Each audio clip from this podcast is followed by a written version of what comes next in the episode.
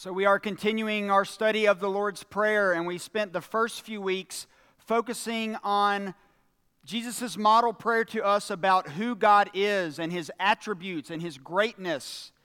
But last week, we shift to the second half of this prayer, which focuses more on us and our needs. So, last week, we looked at the prayer of provision, which Jesus models for us in praying for daily bread. And today we look at a prayer surrounding the topic of forgiveness, specifically verse 12, which reads, Forgive us our debts as we also have forgiven our debtors. The topic of forgiveness is not just a big deal within the life of the church, it's a big deal across society as a whole, especially right now. So many of you are familiar with the term that originated with probably within the last five years known as cancel culture. Is that issue not an issue of forgiveness in many ways? Not allowing people's flaws to define them for the rest of their time on this planet. It got me thinking about some more common and more recent discussions surrounding this idea of cancel culture. I read an article just the other day. There was an editor by the name of Alexi McCammond, 27 years old, was slated to take over as the new editor in chief of Teen Vogue magazine. Now, just let me, I don't read Teen Vogue. I just want you to know that. But for the purposes of the illustration, this was the magazine that she was slated to take over until some people started doing some digging. And they found that when she was 17 years old, she had tweeted some very insensitive comments. So, what does Teen Vogue do? They pull the plug on her becoming editor in chief of that magazine. J.K. Rowling or Rowling, I'm not a Harry Potter guy, so I don't really know how you pronounce it. But I do know that she came under some fire a few years ago when she spoke out against the idea of transgender rights because she said it's ultimately going to basically decrease women's rights as a whole. And she took a hit for that. We all know the story of Colin Kaepernick, the San Francisco 49ers quarterback who took a knee during the national anthem as a sign of protest against racial inequality and police brutality. And he has never played another game in the NFL since he did that act at the end of that season. The 49ers hired a new coach. They released Kaepernick, and every once in a while we hear these stories of him trying out for teams, but he has never played for another NFL team since that happened. Now, I'm not here to judge the actions of any of these individuals, but rather to illustrate for you that they have all been, quote or unquote, canceled for what they have done. Offering forgiveness, of course, does not mean that one can avoid consequences. But as we approach this topic today and what Jesus is teaching on, let us be very careful that we as Christians do not fall prey to the same cancel culture that we see happening all around us. Christians are to be the ones leading the way in forgiveness, no matter what a person has done. So, how do we biblically understand this topic of forgiveness? More specifically, what does Jesus mean when he models this for us? Two key principles to remember today as we walk through this text. Number one, Christians are a forgiven people. And then, number two, Christians are a forgiving people. Christians are a forgiven people, but they're also a forgiving people. Jesus' prayer models for us in this verse that sin is a moral debt. We have violated the standard of perfection and complete holiness that God requires of human beings. So, in order to properly understand forgiveness, according to Jesus, we have to first have a proper theology of sin. What makes us need to be forgiven? And that is, of course, sin. While we don't have time to unpack the entire narrative, if you turn into Genesis 3, you see the most famous account of sin, that being the first sin in the Garden of Eden between Adam and Eve. And in verse 1, Moses records for us this Did God actually say, this is the words of the serpent, of course, did God actually say, You shall not eat of any tree in the garden? What is significant about the way Moses constructs this? This verse communicates to us that a primary understanding of sin begins with doubting that God actually knows what is best for humanity. Sin stems from an understanding within our minds and hearts that God really doesn't know what he's talking about. That's why the serpent uses Adam and Eve to begin to doubt did God actually say this? That is what sin is at its core. Thinking that we know better than God. Vaughan Roberts, in his book that I've quoted a lot recently, God's Big Picture, he says this Why did God not want them to eat from the tree of the knowledge of good and evil? Surely it is good to know the difference between right and wrong, yes, but the knowledge of good and evil refers not simply to knowing what is right and wrong, but rather deciding what is right and wrong. It's not just that Adam and Eve desired to know what is right and wrong. What they were saying in that act of eating the fruit is that we want to be God. We want to usurp his authority and become God ourselves. In essence, they were acting in that moment as if they were God. That is what sin is, really, at its core playing God instead of submitting to what God desires for us to do.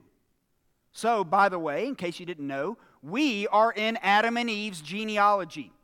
So, guess what that means, brothers and sisters? You have inherited Adam and Eve's sin nature.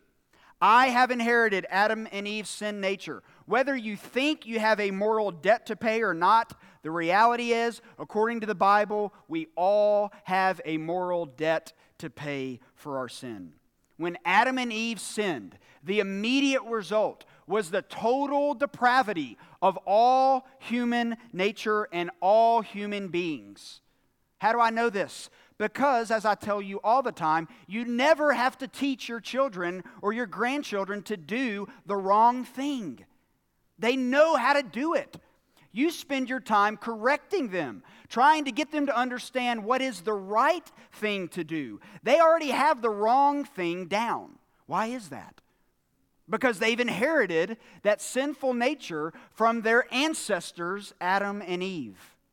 Jesus confessing sin in this prayer requires us to regularly talk and preach on the law and talk and preach about sin. We have to talk about it because that's how we come to understand where our moral debt lies. And then how we can then confess our sins before God. The great British preacher Martyn Lloyd-Jones says this in his writings he says, It is the law of God alone that really gives us a right conception of the true character and nature of sin. This is a tremendous proposition. The real trouble with the unregenerate, that would be non Christians, is that they do not know and understand the truth about sin. They have their moral code. They believe that certain things are right and certain things are wrong, but that is not to understand sin.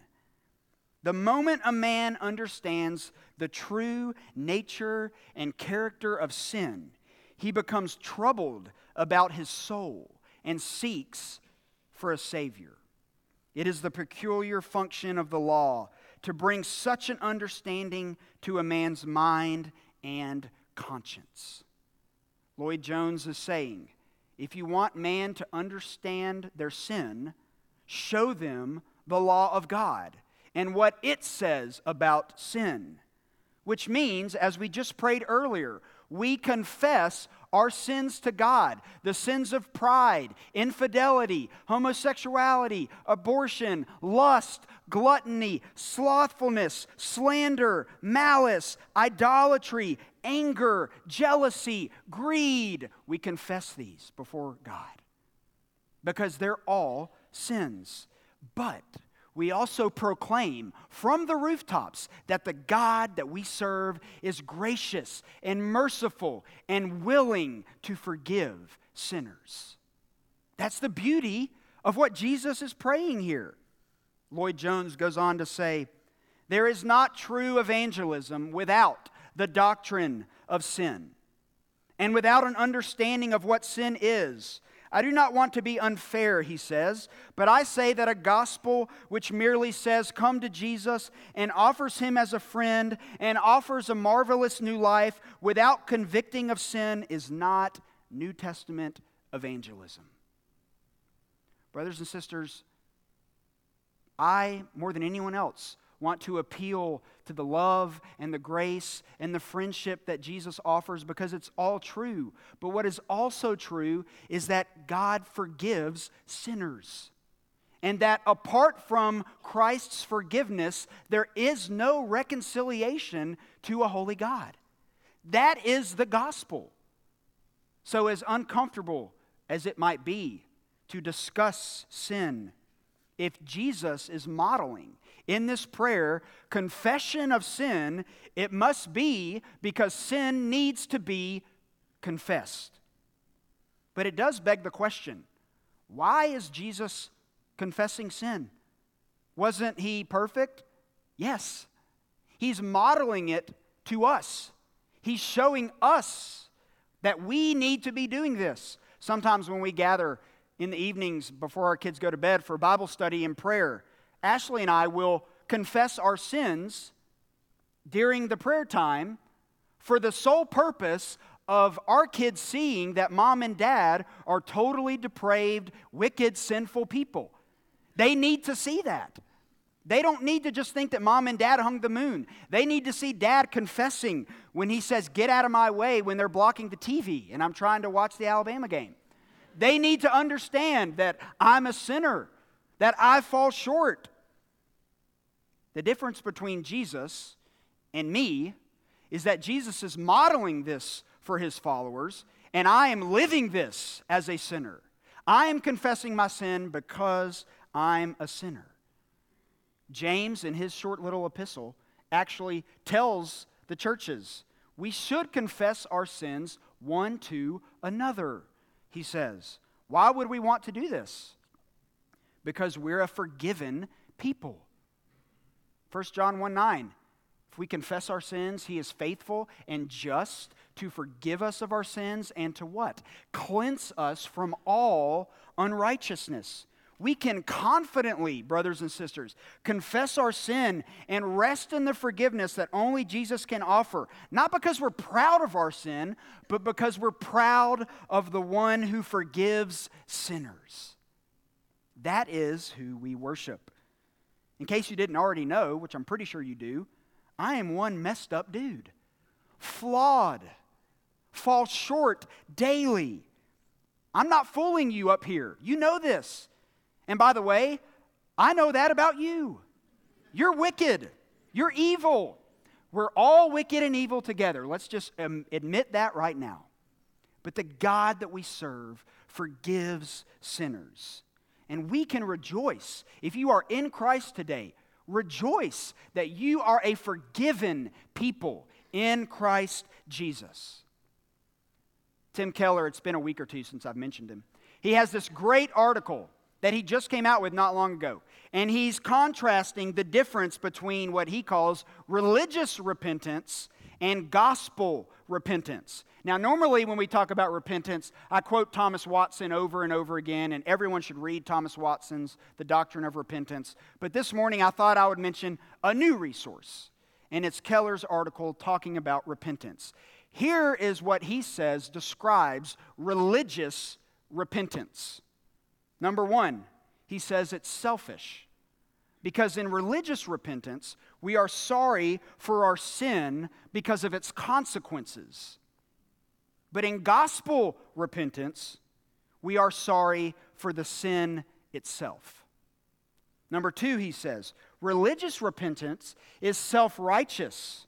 What he means by that is sometimes we think that we earn God's forgiveness because of our repentance. But in the gospel, we don't earn repentance. We receive repentance because of Christ's atoning death on the cross. We do not repent to make ourselves right before God. Jesus accomplished that on the cross. We receive the forgiveness that we believe through faith, by grace through faith in Christ alone.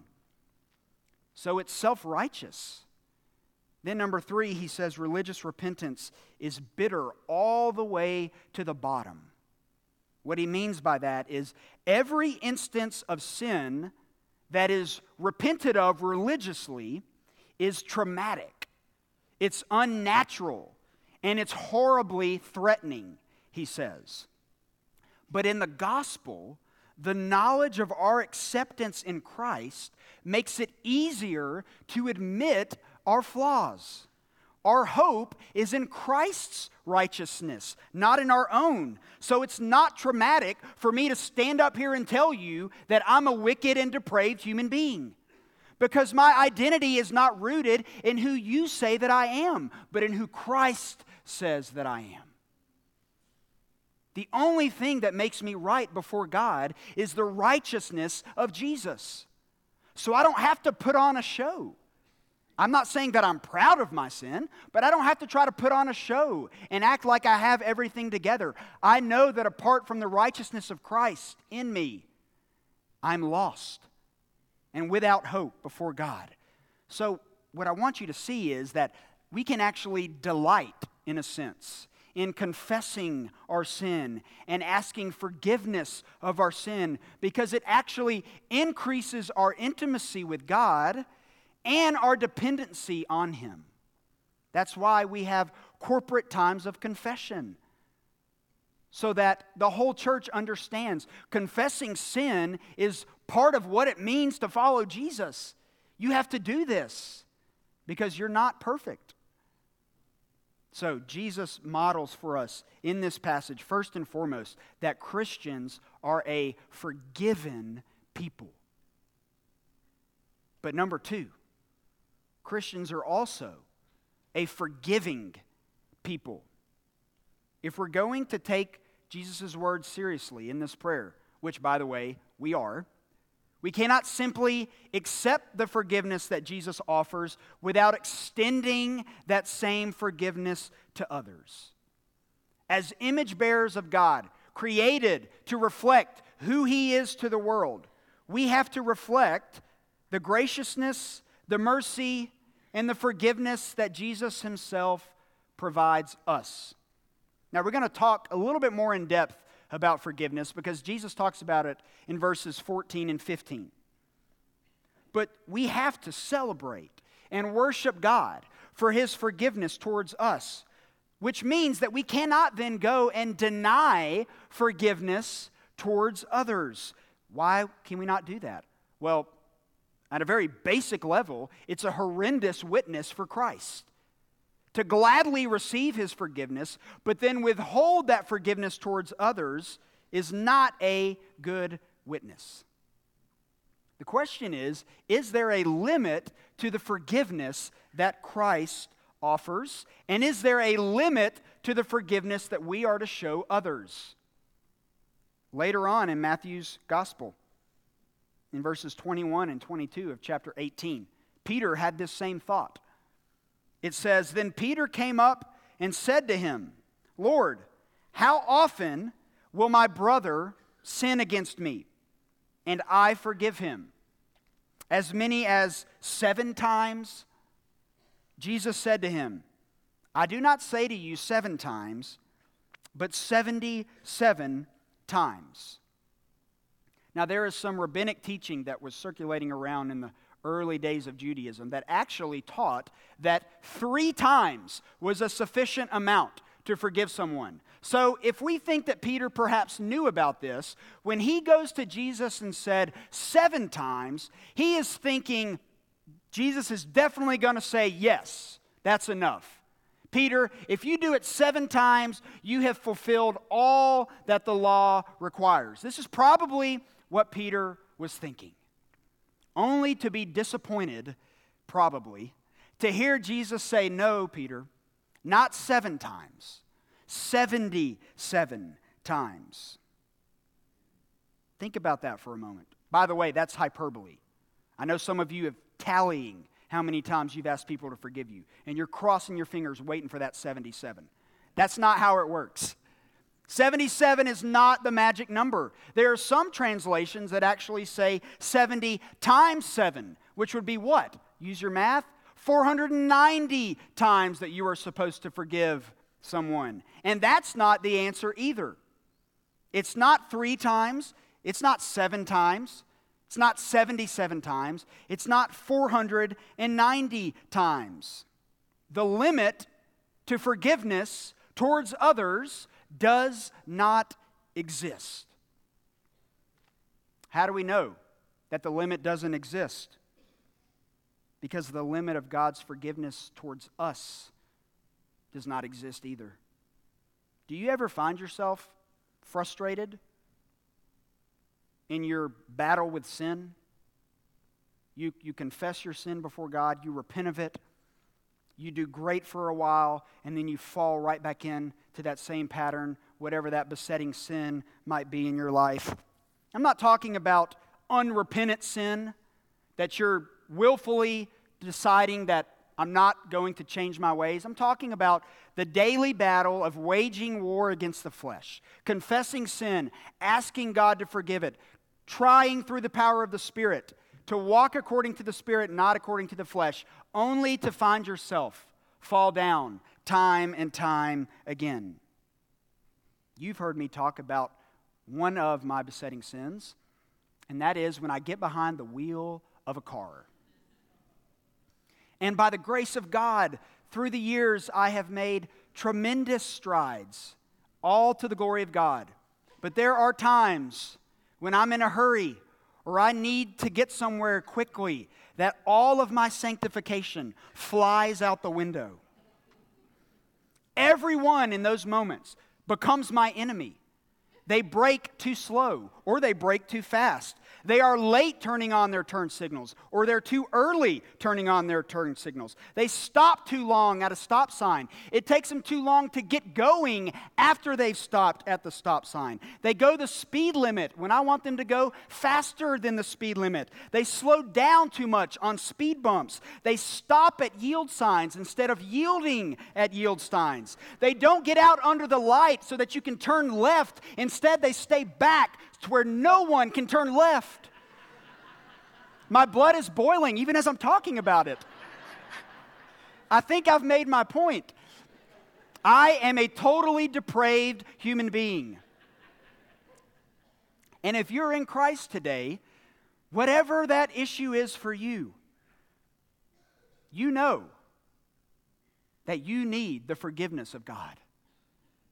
Paul talks about this very thing. Now, granted, he didn't have a vehicle, but this is what he says in Romans 7. Now, if I do what I want, it is no longer I who do it, but sin that dwells within me. So I find it to be a law that when I want to do right, evil lies close at hand. We will continue to sin as we go through this life. And because we will continue to sin, that means we will continue to confess and repent of sin, which means that we will be forgiven by God. So we are not forgiven of our sin only seven times, or 77 times, or 490 times, but we are forgiven of our sins so many times that you could begin counting your sins from the second that you are born, and you would run out of time to completely confess all your sin before God. That is how much we are forgiven of our sin in Christ. So, what does that mean in our relationships with others?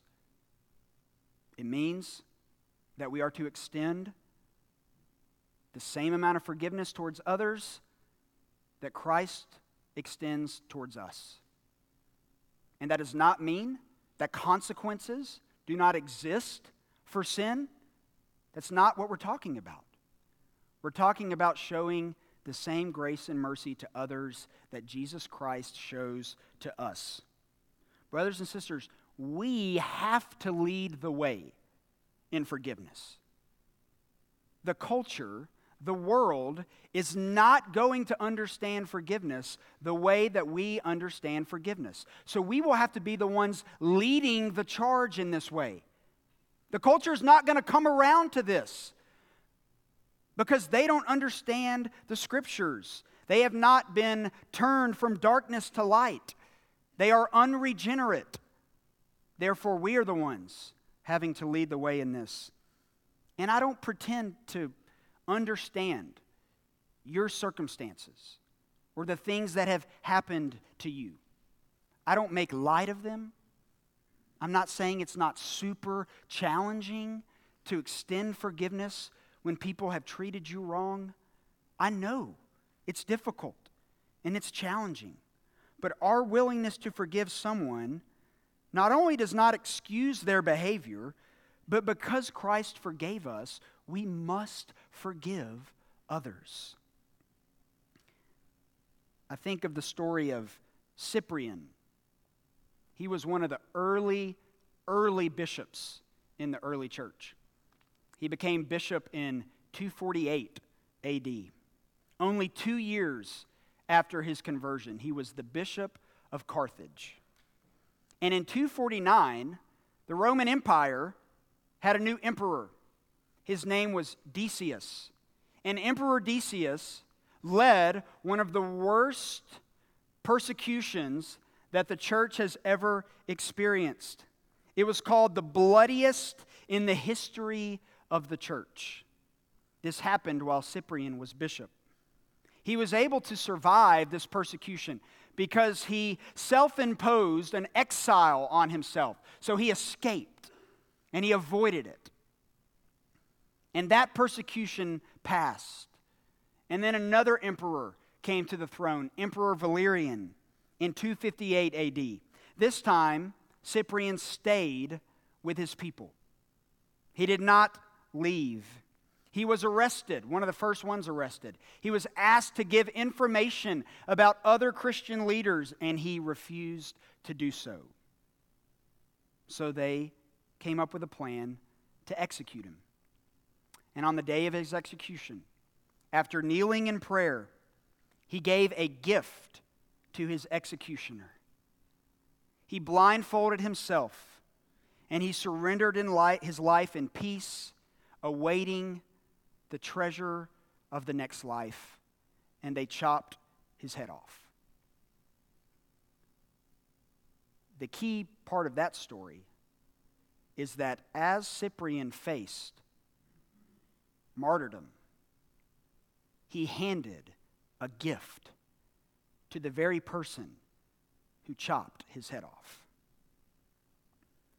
Brothers and sisters, if you are in Christ today, you can forgive because there is a better life waiting for you.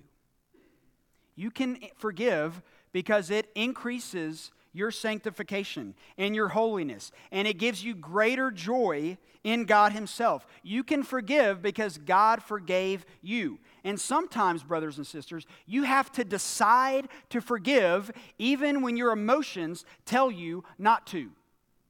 The problem is that so many times we wait for our emotions to catch up with what our mind already knows. But sometimes we have to do what is right and allow our emotions to catch up to our mind. Many times that's how it works with forgiveness. Non Christians in the room, hear me this morning if you don't already know it. God loves you and He delights in forgiveness. He delights in forgiving sinners. He sacrificed his own son on a wooden cross to die the death for our sins that we deserve in our place because he loves sinners. Because he is freely willing to extend his grace and mercy to those of us that don't deserve it. And in case you think that in this model prayer Jesus is just blowing smoke, that he doesn't actually mean what he says, in Luke's gospel, as Jesus hangs on a wooden cross, suffocating, with nails in his arms and his legs, and a crown of thorns on his head. Luke records this. Jesus says, Father, forgive them, for they know not what they do. Maybe you think this model prayer is just a hoax. And if you don't believe that, what do you do with this right here? When Jesus demonstrates that he forgives the very people who ultimately kill him. If God can forgive the very people who killed him, then he can certainly forgive you and me. Repent of your sin today if you are not in Christ. Believe in faith in the gospel. The only way that you can be reconciled to a holy God is through the death and resurrection of Jesus. Following Christ is hard. No one is denying that. We will have to count the cost. Difficult times will come, but following Christ is always worth it. Believe in the gospel today. Let's pray.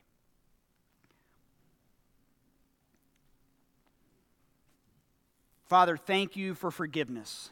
If there's anyone in this room today that does not believe in the forgiveness that you offer, I pray that your Holy Spirit will awaken within their hearts the truth of that statement that you love and delight in forgiving sinners. And for those of us who are in Christ, help us not to fall prey to Satan's tactics to make us think that we're unworthy, to make us think that we should be ashamed and should never want to return to the church because of what we have done. Those are lies. Thank you for the forgiveness that you offer us through the atoning death of your Son, Jesus Christ. We ask all these things in His name. Amen.